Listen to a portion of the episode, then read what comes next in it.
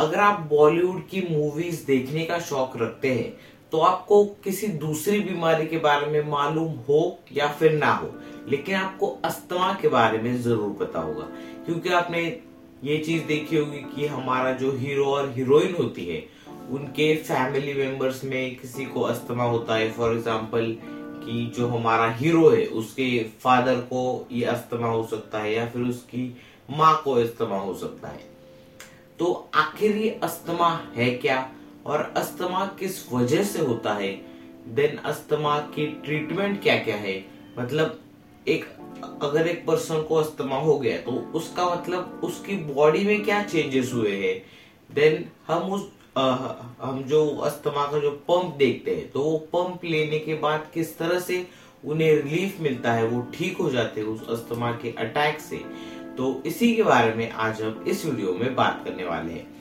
So hi welcome viewers this is Rishikesh Kuradi and you watching pharma boy YouTube channel so without wasting your time let's start the video देखिए, asthma क्या है? ये समझने से पहले, asthma किस मतलब कौन से हमारी बॉडी पार्ट का ये डिज़ीज़ है, वो आपको समझना ज़रूरी है।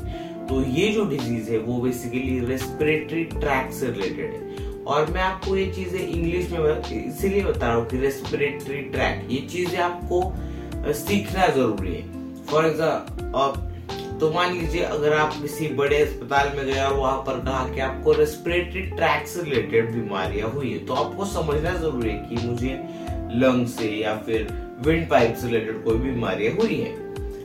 ऐसा ना हो कि आपको कहा कि आपको रेस्पिरेटरी आपको रेस्पिरेटरी ट्रैक से रिलेटेड बीमारियाँ हुई और आपका लीवर निकाल लिया आपकी किडनी निकाल। ली ऐसा होना नहीं चाहिए। इसलिए मैं आपको ये चीज़ें बता रहा हूँ कि अस्थमा ये जो बीमारी है, वो रिलेटेड टू रेस्पिरेटरी ट्रैक है। मतलब हमारे जो लंग्स है, हमारे जो फेफड़े है तो उससे रिलेटेड ये बीमारी है।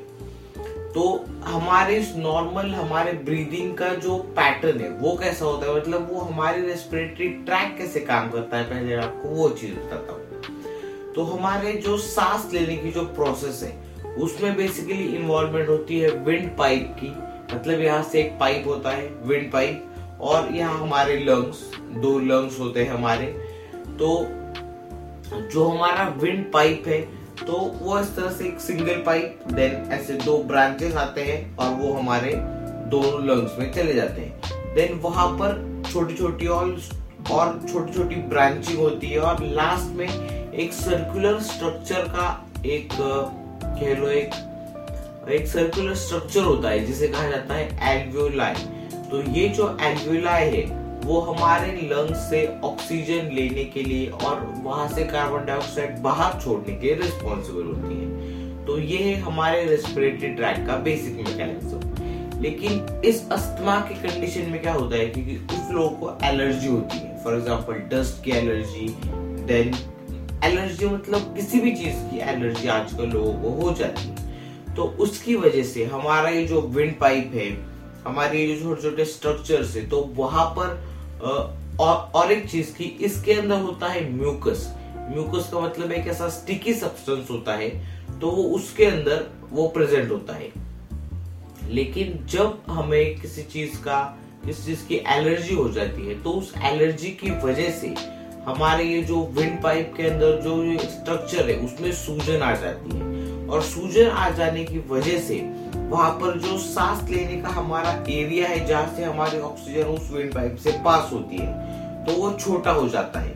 और जब वो छोटा होगा तो वहाँ से ऑक्सीजन जो जाएगा, वो कम अमाउंट में जाएगा। इसलिए आपने देखा होगा कि वो ऐसे ऑक्सीजन के लिए तड़पते रहते जब उन्हें ये अस्थमा का अटैक आता है। तो वहाँ पर जब वो हमें किसी चीज़ की एलर्जी हो जाती है तो हमारा जो विंड पाइप है, वो उसका जो स्ट्रक्चर फॉर एग्ज़ाम्पल ये विंड पाइप है तो जब हमें किसी चीज़ की एलर्जी हो जाती है, तब वो सिकुड़ जाता है, जिसकी वजह से उसके अंदर जो ऑक्सीजन है, वो प्रॉपरली हमारे लंग से, हमारे पूरी बॉडी तक नहीं पहुँचता। तो ये होती है अस्थमा की कंडीशन लेकिन नॉर्मल कंडीशन में क्या होता है कि वहाँ पर सूजन जो सूजन जो होती है किसी भी एलर्जी की वजह से वो प्रेजेंट नहीं होती, जिसकी वजह से हमारा प्रॉपर ऑक्सीजन का सप्लाई पूरी बॉडी में होता है। लेकिन जब ये एलर्जी कंडीशन होती है तो वहाँ पर सूजन आ जाती है, जिसकी वजह से ऑक्सीजन का सप्लाई नहीं हो पाता। तो इसी चीज़ को कहा जाता है अस्थमा तो व्हाट इज़ अस्थमा ये छोटी सी चीज़ तो आप समझ गए कि ये जो कंडीशन है, वो इसकी वजह से होती है कि हमारा जो विंड पाइप है तो उसके अंदर किसी पर्टिकुलर चीज़ की वजह से सूजन आ जाती है और हमारे बॉडी को वहाँ से प्रॉपरली ऑक्सीजन का सप्लाई नहीं होता। तो इसी चीज़ को कहा जाता है अस्थमा अब बात करते हैं उस पंप के बारे में। उस अस्थमा के पंप के बारे में कि जब वो पर्टिकुलर पेशेंट उस पंप से कुछ दवाई अपने नाक से खींचता है और वो ठीक हो जाता है। तो आखिर उस पंप में ऐसी कौन सी मेडिसिन होती है जो उस अस्थमा को ठीक कर देती है? तो जैसा कि मैंने कहा कि अस्थमा का बेसिक रीजन क्या है कि हमारे यहाँ पर जो स्ट्रक्चर्स है, उनमें सूजन आ जाती है। तो दवाइयाँ भी वैसे ही दी जाती है कि हमारे यहाँ पर जो सूजन है तो वो सूजन कम करने वाले मेडिसिन दिए जाते हैं। तो उन्हें तो ऐसी सूजन कम करने वाली जो दवाइयाँ हैं उनमें से एक है ब्रोंकोडाइलेटर्स देन कुछ टाइप के स्टेरॉइड्स दिए जाते हैं देन एंटी इन्फ्लामेटरी मेडिसिन कुछ दिए जाते हैं। एंटी इन्फ्लामेटरी मतलब सूजन कम करने वाली दवाइयाँ ब्रोंकोडाइलेटर्स तो जो मैंने आपको यहाँ का स्ट्रक्चर समझाया तो जो ब्रांचेस हमारे लंग्स में जाते हैं, उन्हें कहा जाता है ब्रोंकाय और ब्रोंक्यूल्स उन्हें कहा जाता है। तो वहाँ पर जो बेसिकली सूजन आ जाती है तो वहाँ पर उस सूजन को कम करने के लिए ये ब्रोंकोडाइलेटर्स दिए जाते हैं। तो ये मेडिसिन प्रेजेंट होते हैं उस अस्थमा के पंप पे। तो जब वो यहाँ से नाक से उस अस्थमा के जो मेडिसिन होते हैं तो जब वो मेडिसिन लेते हैं, तब यहाँ पर जो सूजन है, जिसकी वजह से वो सांस नहीं ले पा रहे हैं तो वो सूजन कम हो जाती है और फिर से वो ठीक से सांस ले पाते हैं जब वो ये मेडिसिन लेते हैं। तो ये पंप बहुत ही ज़्यादा इम्पोर्टेंट होता है।